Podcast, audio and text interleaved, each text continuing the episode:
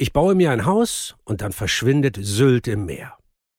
Warum Sand inzwischen so knapp ist, dass dafür Menschen sterben. Die Kettenreaktion. Wann hast du eigentlich zum letzten Mal Sand angefasst? Vermutlich erst vor wenigen Sekunden, zumindest indirekt. Das Display deines Smartphones besteht zu einem Großteil aus Sand. Auch im Prozessor von Handy und Computer Sand. Er steckt in den Scheiben von Autos und Zügen. Die Straße, auf der du vielleicht gerade radelst, mit Sand gebaut. Du bist gerade in irgendeinem Gebäude, in Decke, Boden, Wänden, Fenstern, überall Sand. Egal, wo du gerade diesen Podcast hörst, du bist von Sand umgeben. Man bezeichnet heute Sand äh, sowas wie der Megastar unserer äh, heutigen Gesellschaft.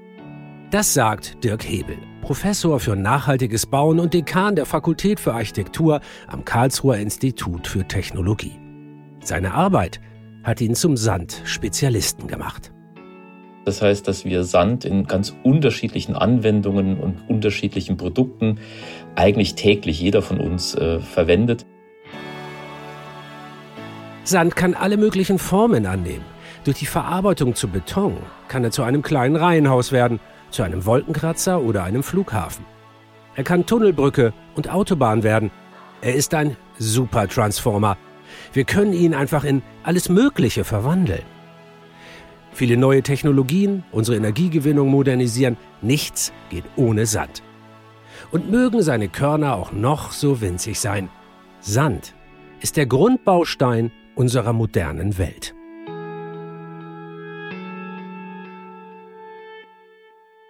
Zum Glück gibt es Sand im Überfluss. Er ist eben sprichwörtlich ubiquitär. Wenn es von etwas ganz, ganz, ganz viel gibt, dann sagen wir, es gibt davon so viel wie Sand am Meer. Also, das gibt es überall. Es ist unzählbar, unendlich. Dachten wir. Stimmt aber nicht. Sand ist nach Süßwasser der meistgebrauchte Rohstoff unserer Erde. Es ist unglaublich und trotzdem leider wahr. Uns geht der Sand aus. Weltweit. Immer mehr Menschen, wachsende Städte, technologischer Fortschritt. Der Sandhunger der Welt ist nahezu unstillbar. Doch mit jedem Jahr werden die Vorräte knapper. Wir baggern unsere Küsten und Flüsse ab, zerstören wertvolle Ökosysteme. Und der Kampf um die wertvollen Körner ist inzwischen sogar schon blutig. Hallo, ich bin Dirk Steffens, Wissenschaftsjournalist.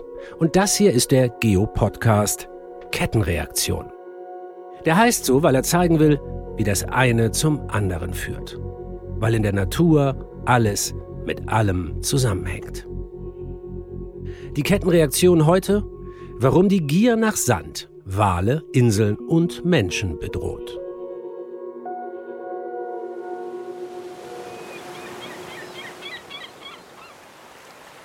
Sand ist knapp. Das klingt wirklich irre. Wenn man zum Beispiel gerade an der Nordseeküste einen Strandspaziergang macht, hier ist er doch wirklich überall, dieser Sand am Meer. Auf Sylt etwa. Allein der Weststrand ist 40 Kilometer lang. Sand, soweit das Auge reicht. Die Touris und Sommergäste lieben den Strand. Darauf liegen, darauf bräunen, darauf spielen oder auch nur darauf spazieren. Ohne seine Sandstrände wäre Sylt keine stinkreiche Promi-Insel. Das ganze Geschäftsmodell ist auf Sand gebaut und deshalb passen die Verantwortlichen auf ihr Gekrümel auch sehr gut auf.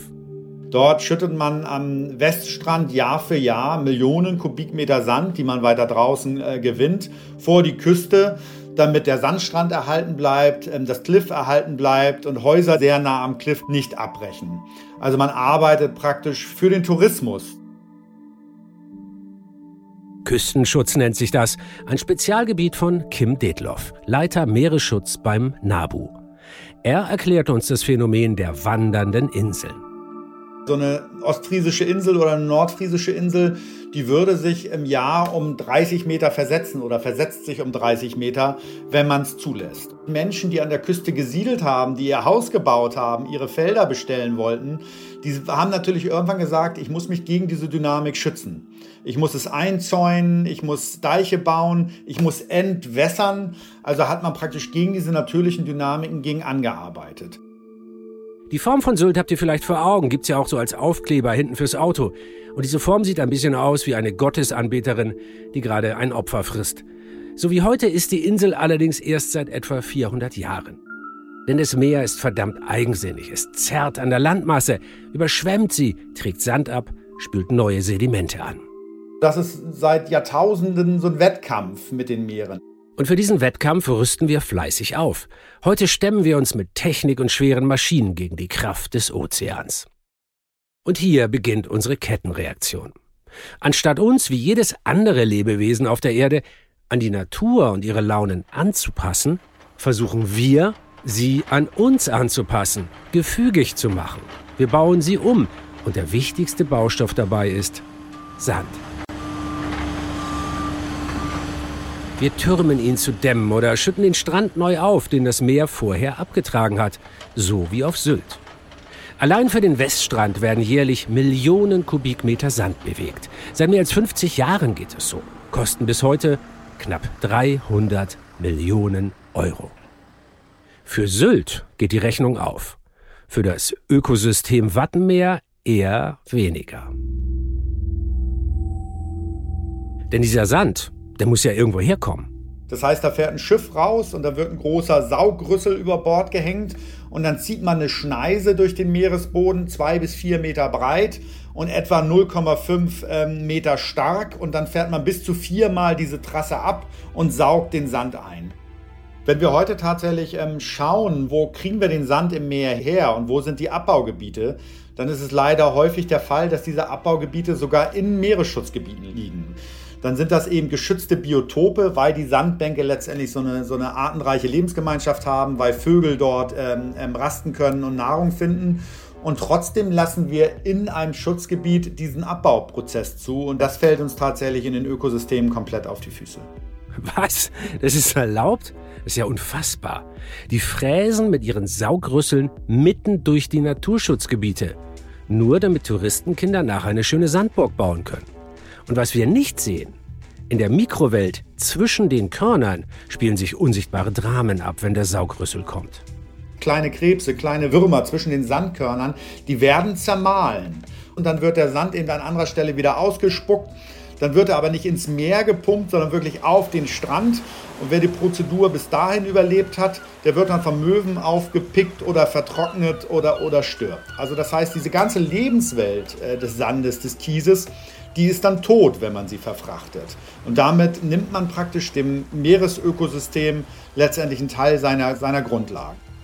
Tja, für die Tiere wird der Sandmann zum Sensenmann. Und das war leider noch nicht alles. Es gibt noch ganz viele Nebeneffekte. Der Saugbagger ist natürlich auch laut. Das heißt, es ist Lärm im System, was Schweinswale zum Beispiel stören kann. Und feine Sedimente, die halt für den Küstenschutz zum Beispiel oder auch für die Bauwirtschaft nicht interessant sind, die werden dann praktisch wieder außenbords gepumpt. Das heißt, wir haben so eine, eine organische Sedimentwolke, die durchs Meer wabert und sich letztendlich auch wieder über andere ähm, Biotope, Seegraswiesen, Muschelbänke legt. Wir reden dann häufig von so einem Leichentuch von organischem Material, was, was absinkt. Insofern ist es für das Ökosystem eine maximale Belastung. Um unsere Küsten zu schützen, plündern wir das Meer, zerstören Biotope im großen Stil. Selbst vor den Naturschutzgebieten im Wattenmeer, dem Weltnaturerbe, mit dem wir gerne angeben, machen wir nicht Halt. Es ist wichtig, dass wir uns klar machen, was da unter der Wasseroberfläche passiert. Nicht nur vor Sylt. Habt ihr mitbekommen, dass Kim Detloff da gerade die Bauwirtschaft erwähnt hat? Es geht eben nicht nur um aufgepumpte Sandstrände, sondern noch um viel, viel mehr. Der Sand am Meer ist nämlich die Grundlage des Bauens an Land. Und so sandet dann irgendwie das Schutzgebiet Sylter Außenriff vielleicht auch in Teilen auf einer deutschen Autobahn. Und das ist natürlich etwas, mit dem man sich als Meeresschützer überhaupt nicht anfreunden kann. Autobahnen aus Sand, der aus Meeresschutzgebieten kommt? 30.000 Tonnen Sand brauchen wir für nur einen Kilometer Autobahn. Und überlegt mal, wie endlos sich die Autobahn durchs Land ziehen. Das mit dem Meeresschutz funktioniert offenbar überhaupt noch nicht. Tatsächlich wird unsere Kettenreaktion erst richtig dramatisch, weil der Homo sapiens eben ein echter Betonkopf ist. Wir bauen uns die Welt, wie sie uns gefällt. Wenn Sie gerade an den Tiefbau denken, das heißt alles, was unter der Erde gebaut wird, von Infrastrukturbaumaßnahmen bis hin zu Kellern äh, unseren Häusern, ähm, ist natürlich der Beton äh, fast alternativlos zurzeit. Das sagt Dirk Hebel. Als Architekturprofessor weiß er, Beton ist das Fundament der Bauwirtschaft. In einem Einfamilienhaus sind etwa 200 Tonnen Sand verbaut, in Form von Beton und Glas. Für ein Krankenhaus brauchen wir 3000 Tonnen. Und im Hochbau ähm, ist er trotzdem, obwohl es hier auch Alternativen gibt, äh, von Lehmstein angefangen über Holz ähm, und anderen Materialien, nach wie vor äh, der dominierende äh, Baustoff äh, unserer Welt. Die Technosphäre, also die Masse von allem Menschengemachten, ist inzwischen schwerer als die Gesamtmasse von allem Natürlichen und Lebendigen auf der Erde. Allein in unseren Gebäuden stecken knapp 800 Milliarden Tonnen Material. Vom Bundeskanzleramt in Berlin über das Burj Khalifa in Dubai bis hin zum antiken Pantheon in Rom. Alles aus Beton.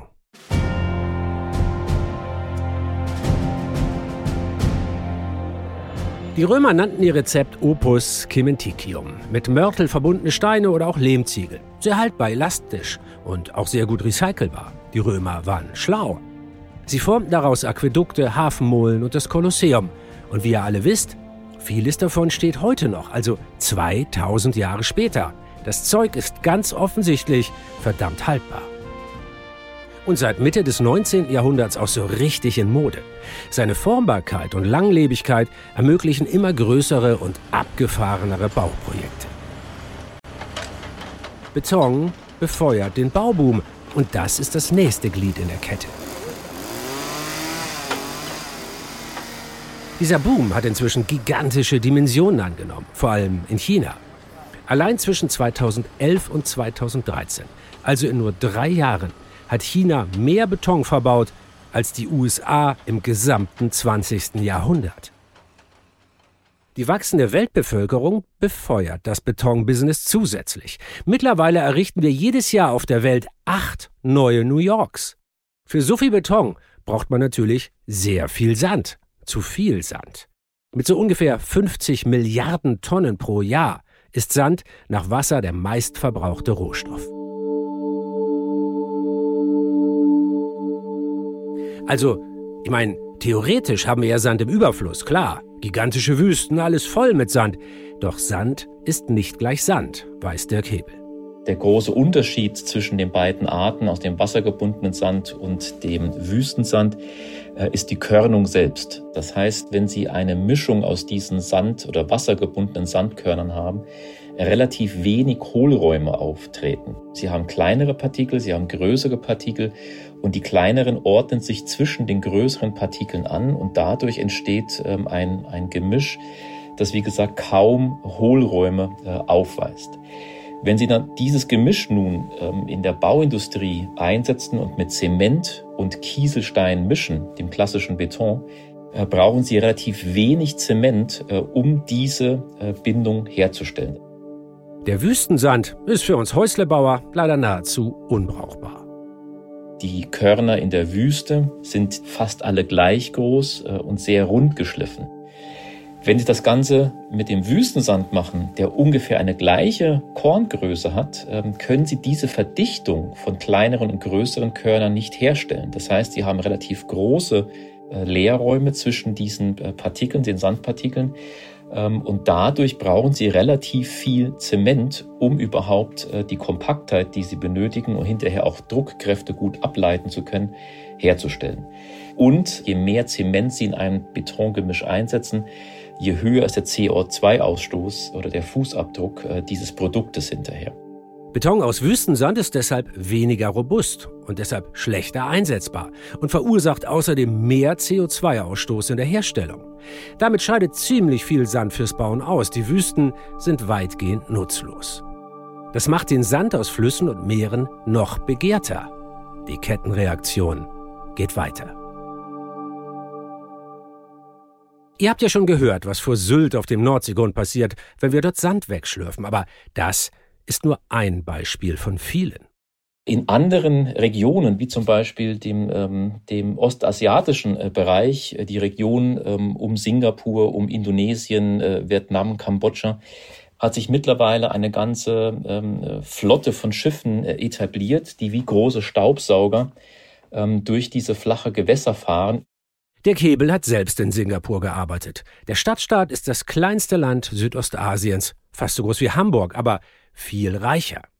Singapur setzt die Kohle in den Sand, steckt die Scheine in Steine, baut ein Hochhaus nach dem anderen. Dabei haben die eigentlich gar keinen Platz dafür. Die Stadt ist ja so klein und es ist schon lange alles zugebaut. Also will Singapur mehr Land. Nicht erobern, sondern aufschütten. Von weniger als 600 auf inzwischen mehr als 700 Quadratkilometer ist der Stadtstaat schon gewachsen. Bis 2030 sollen es sogar knapp 800 werden. Das wäre ein Gesamtzuwachs von beinahe 40 Prozent. Saugrüsselalarm. Jetzt kann man sich natürlich vorstellen, dass wenn ich an einer Stelle ähm, sehr viel Sand äh, absauge und dadurch äh, Löcher entstehen, dass die Sande, die benachbart sind, immer wieder nachrutschen und durch natürliche Erosion dann dieses Loch oder diese, diese äh, Abbaustellen auch wieder gefüllt werden. Dieses Nachrutschen dieses Materials erreicht dann irgendwann auch äh, die Küstengebiete äh, benachbarter Länder, benachbarter Inseln. Das ist Kettenreaktion absurd. Singapur wächst, pumpt dafür Sand und zieht dadurch den ärmeren Nachbarländern den Boden unter den Füßen weg. Indonesien hatte schon vor Jahren gemeldet, dass über 80 Inseln, das waren teilweise sehr kleine und sehr flache Inseln, aber immerhin über 80 Inseln ähm, von Indonesien vom Staatsgebiet verschwunden sind durch solche Praktiken. Die einen schütten auf, die anderen saufen ab. Millionen Menschen auf Inseln, an Küsten, an Flüssen, zum Beispiel auch im Mekong-Delta, müssen um ihre Heimat fürchten. Nicht nur Singapur gräbt anderen Ländern Sand ab, Dubai macht es auch. Da wachsen Luxusinseln wie die Palm Islands oder das The World. Und das ist eigentlich noch perverser, denn da herrscht ja gar kein Platzmangel. Die Dubaier bauen künstliche Inseln nur, weil sie es können. Und anderswo läuft's auch nicht viel besser. Legal, illegal, scheißegal. Marokko ähm, hat wohl bis zu 50 Prozent oder mittlerweile schon sehr wahrscheinlich über 50 Prozent seiner Strände durch diese illegalen Machenschaften äh, verloren. Das sind natürlich auch Länder, in denen sehr geringe Regulierungen existieren, beziehungsweise wenn diese Regulierungen existieren, die auch nicht wahnsinnig stark verfolgt und sanktioniert werden, äh, in denen dann auf einmal ähm, dieser Raubbau äh, an, an natürlichen Vorkommen von Sand betrieben wird. Der Kebel hat uns ja bereits verklickert, warum der Sand aus Fluss und Meer mittlerweile zur Mangelware geworden ist und knappe Ressourcen locken Verbrecher an. Man spricht mittlerweile auch von einer gewissen Sandmafia, die sich jetzt nicht nur in, in, im südostasiatischen Meer breit gemacht hat, sondern auch zum Beispiel in, den nördlichen Ländern Afrikas, in dem auch ähm, am helllichten Tage Bagger und LKWs an die Strände fahren. Besonders drastisch ist die Situation in Indien. Das inzwischen bevölkerungsreichste Land der Welt braucht immer mehr Wohnungen, also Sand. Ein idealer Nährboden für das organisierte Verbrechen, für Sandkartelle. Aktivisten, Polizisten, Regierungsvertreter, Journalisten, wer sich der Mafia in den Weg stellt, lebt gefährlich. Hunderte Menschen mussten bereits ihr Leben lassen, wegen Sand. Die indische Sandmafia. Das klingt kurios und angenehm weit weg. Aber diese schmutzige Kette führt geradewegs zu uns zurück, verrät Dirk Hebel. Wir wissen aber auch, und da dürfen wir uns nicht davor äh, wegducken, äh, dass auch teilweise diese Sande wieder in Zentraleuropa auch bei uns auftauchen. Das haben Sie vielleicht auch mitbekommen. Das reichen die zentraleuropäischen Vorkommen nicht mehr aus, sodass auch hier Sand importiert wird, äh, teilweise aus Australien, teilweise aus anderen Quellen. Und natürlich ist es sehr, sehr schwierig nachzuverfolgen, wo jedes Korn herkommt. Ähm, aber die Wahrscheinlichkeit, dass es teilweise auch aus illegalen Quellen kommt, ähm, erhöht sich wie sich auch die Importmengen erhöhen nach Zentraleuropa. Je knapper Sand wird, desto rücksichtsloser werden die Ressourcen ausgeplündert. Australien als größter Sandexporteur weltweit baggert inzwischen so tief, dass Grundwasserreservoire durch Meerwasser versalzen. Unter unserem gigantischen Sandhunger leiden Ökosysteme, Flussläufe, Meeresböden und dann natürlich auch die Menschen. Und außerdem, diese Kettenreaktion ist echt mies, produzieren wir dadurch auch noch unfassbare Mengen CO2. Beim Verschiffen von Sand und dann beim Bauen. Da wir ja aber auf Straßen und Häuser nicht verzichten können, brauchen wir neue Ideen. Der Kebel meint, cleverer Bauen hilft. Ressourcen effizienter nutzen, Betonrezepturen ändern, den CO2-Ausstoß dadurch runterfahren. Und am meisten können dafür wir tun, also die kleinen Häusler und Wohnungsbauer. Denn der größte Teil unserer Neubauten sind Ein- und Zweifamilienhäuser. Baustoffe wie Holz, Lehm, Stroh oder Kokosfasern wären eine Alternative, weil sie für eine Kreislaufwirtschaft taugen. Beton hingegen wird aktuell meist zu Müll. Wir sind sehr, sehr weit weg von dieser Idee einer konsistenten, mit, mit natürlichen Kreisläufen äh, abgeglichenen Ideologie im Bauwesen. Äh, und das müssen wir schnellstmöglich äh, ändern. Viel besser wäre es, Materialien so nachhaltig zu nutzen, dass sie den ökologischen Fußabdruck ausgleichen, der durch den Bau entsteht. Langlebige Gebäude, konstruiert aus Gräsern und Hölzern, die könnten sogar CO2 speichern. Der Punkt Nummer eins ist ähm, zu überprüfen, ähm, muss ich überhaupt neu bauen? Das heißt, ähm, können wir vielleicht einen Bestand nutzen? Kann man eine Bestandsimmobilie vielleicht erwerben, die man dann umbaut und zumindest das Tragsystem des bestehenden Gebäudes, des bestehenden Hauses äh, äh beibehält? Äh, so sparen wir schon 60 bis 70 Prozent äh, an Material und auch 60 bis 70 Prozent ähm, ähm, des CO2-Gehalts, der in dem bestehenden Gebäude gebunden ist. Und wenn das alte Gebäude partout nicht zu retten ist, dann ja vielleicht wenigstens der Beton. Auch den kann man recyceln. Zurzeit werden aus Abbruchhäusern zwar meist nur Straßen, da wird Betonsplit verbaut, aber das ginge noch viel, viel besser.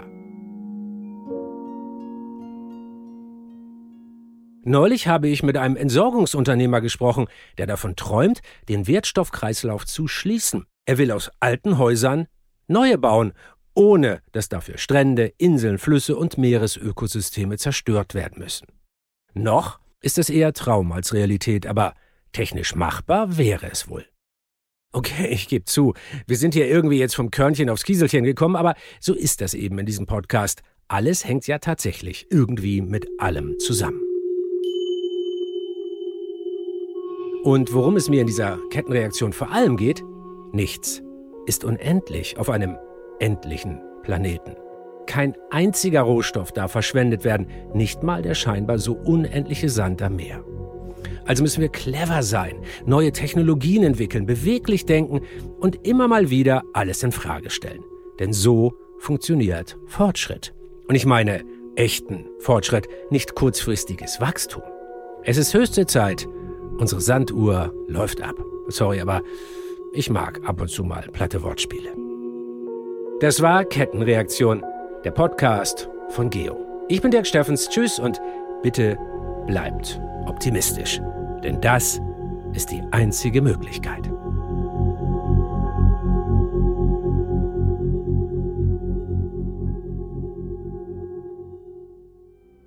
Kettenreaktion. Der Geo-Wissens-Podcast ist eine Produktion von Geo und der Audio Alliance. Und natürlich kann ich diesen Podcast nicht alleine produzieren. Es haben viele Kolleginnen und Kollegen dabei mitgeholfen. Redakteur Jörn auf dem Kampe. Redakteur, Producer und Autor dieser Folge Tim Pommerenke. Audioproduktion und Sounddesign Lia Wittfeld. Verifikation das Gruner Jahr Quality Board. Redaktionsleitung der Audio Lines Ivy Hase.